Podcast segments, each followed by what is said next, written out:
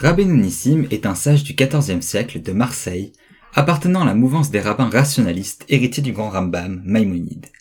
Des chercheurs et des rabbins sont pris d'intérêt pour lui à nouveau au XXe siècle, car il semble avoir dans sa pensée posé les bases d'un système qu'on qualifierait de moderne. Avec parfois des positions radicales, c'est un personnage intéressant que je vous propose de découvrir chaque semaine à travers son commentaire sur la paracha. Je suis Mila Kerman et vous écoutez Parshayeka, Maasenissim. Nous sommes donc dans Vaïri, et Yaakov, notre patriarche, va mourir et réaliser des bénédictions et slash prophéties pour chacun de ses enfants. Certaines vont être des remontrances, et certaines plutôt des formes de, grandes bénédictions euh, prophétiques. Yaakov demande tout d'abord de ne pas être enterré en Égypte. Mais vous savez donc qu'il va être embaumé d'abord, mais ensuite que, a priori, ses ossements ou son corps allaient être euh, transportés pour euh, être enterrés autre part. Pourquoi euh, doit-il être enterré autre part qu'en Égypte? Rabbeinu Nissim nous dit que c'est le signe que non seulement il faut s'éloigner du mal dans sa vie, mais qu'il faudrait s'éloigner du mal dans sa mort. Qu'est-ce que ça veut dire de s'éloigner du mal dans sa mort? Est-ce une raison euh, mystique? Ou euh, cela veut-il dire que tout simplement notre corps, notre le respect que l'on doit à notre corps étant donné même même après la, mort, et aussi le fait que nous allons être visités par nos proches, nous voulons être dans un bon environnement. Est-ce simplement un symbole? Rabbi Nissim ne répond pas à cette question, mais je suis prêt à parier qu'il s'agit plutôt d'un symbole et qu'il faudrait plus faire attention à l'endroit où on est enterré afin que nos enfants, lorsqu'ils viennent se recueillir sous nos tombes, ne soient pas entourés de personnes, euh, disons, euh, moins bien euh, intentionnées ou de mauvaises influences. C'est aussi un très très beau symbole, car Yaakov continue, il dit qu'il va être enterré dans la terre de ses pères et de ses ancêtres. La tradition est quelque chose de très important, et aussi la terre d'Israël va revêtir une importance encore plus forte lorsque, euh, après la sortie d'Égypte, nous allons la conquérir et euh, y habiter. Pour Nissim, c'est aussi une terre qui permet d'avoir une prophétie euh, plus plus forte.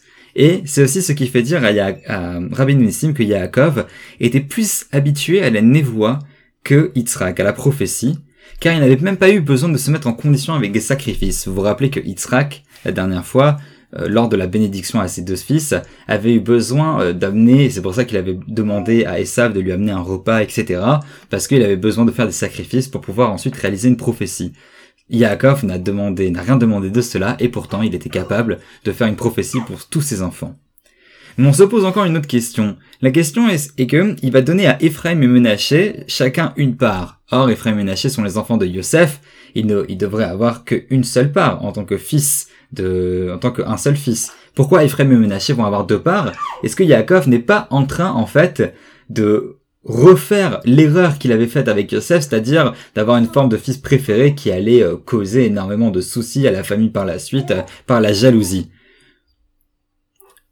Rabbi Nissim répond que la réponse se situe dans le Baderer, que Rachel est morte sur le chemin Baderer, qui est le signe qu'elle est morte justement de manière euh, prématurée et qu'elle aurait dû encore donner des enfants. Et comme elle n'a pas eu l'occasion de donner des enfants parce qu'elle est morte de manière prématurée, eh bien Ephraim et Menaché ont en fait hérité de la part de l'enfant qui aurait dû naître après Benjamin, et c'est pour ça donc qu'ils ont deux parts. Ce n'est pas la seule bénédiction qui intéresse Rabbi Nissim, il y a la bénédiction de qui est faite à Yehuda. Yehuda, c'est la tribu royale, et on dit justement que le sceptre de la royauté ne doit jamais euh, se départir de lui, de la tribu de Yehuda, que les chefs des Bnei Israël seront toujours de la tribu de Juda. On sait que ce n'a pas été vrai euh, complètement historiquement, mais d'ailleurs les sages diraient que c'était bien ça le problème et que c'est pour ça que euh, que ces royaumes n'ont pas duré. Je pense par exemple aux Asmonéens. Donc pourquoi euh, Yaakov va pourquoi Yaakov va donner la royauté à Yehuda? Et on sait donc que, le Messie descendra aussi de Yehuda. Rabbi Nissim nous dit que ça va pouvoir être une réponse à toutes les personnes des autres peuples qui disent aux Juifs vous voyez bien que vous êtes maudits, vous voyez bien que euh, vous n'êtes plus capable de vous redresser et que vous n'avez plus accès à la royauté et que vous n'habitez plus en Israël. Je vous rappelle qu'on est au XIVe siècle et que c'est vraiment un dur moment pour les Juifs. Et euh, Rabbi dit, c'est justement dans ce verset que se trouve la réponse. On attend que la royauté de Yehuda revienne, on ne fait pas ça n'importe comment. Il nous faut un dirigeant. Et donc nous avions les dirigeants, les Nassis de Babel, qui devaient être aussi de la tribu des Yehuda. Nous attendons un dirigeant qui va pouvoir remettre la royauté euh, sur Israël et qui va pouvoir respecter euh, les lois de la Torah, etc. Mais en attendant, nous avons l'interdiction nous-mêmes d'appointer euh, quelqu'un qui ne serait pas qualifié, qui ne serait pas de la bonne tribu. Et donc il répond, donc a priori aux chrétiens, surtout aux chrétiens et peut-être aux musulmans, qui veulent voir dans les juifs une forme de race maudite qui aurait désobéi à Dieu, dit non seulement nous ne sommes pas maudits, mais nous n'avons pas désobéi à Dieu. Au contraire, notre, condition actuelle d'exil est là parce que nous respectons euh, la parole de Dieu et la parole prophétique de Yaakov qui nous dit de ne pas appointer quelqu'un au-dessus de au-dessus du peuple juif qui ne serait pas de la tribu de Yehuda et qui ne, qui ne serait pas donc euh, capable de rétablir la royauté. C'est donc euh, une forme de réponse déjà qui se situe dans les polémiques chrétiennes qui sont très très intéressantes en général, même si ça ne finissait pas bien pour les juifs. Et Rabbeinu Nissim ici se situe complètement dans son temps lorsqu'il cherche à répondre à en fait une question qui euh, a obsédé beaucoup beaucoup de ses contemporains. donc pour Rabbeinu Nissim, il y a un, devoir encore aujourd'hui de placer sur nous un chef. Pas n'importe quel chef. Un chef donc de la tribu des Yehuda, mais aussi un, chef qui doit respecter les lois de Dieu.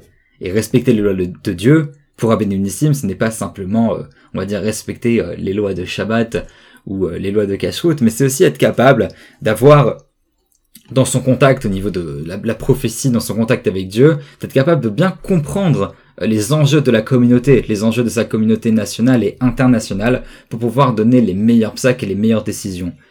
Peut-être que si nous n'avons pas aujourd'hui de personnes qui dirigent, on va dire, le, monde juif dans son entièreté, c'est aussi peut-être qu'il n'y a aucun dirigeant qui est capable de saisir les enjeux que la communauté juive internationale, dans tous ses développements, toutes ses, dénominations, fait face aujourd'hui. Je vous laisse avec euh, cette pensée et je prie pour que rapidement nous ayons des dirigeants des communautés juives qui soient capables de comprendre tous les enjeux et de nous diriger vers rapidement l'ère messianique que nous attendons tous. Shabbat Shalom et Good Shabbos.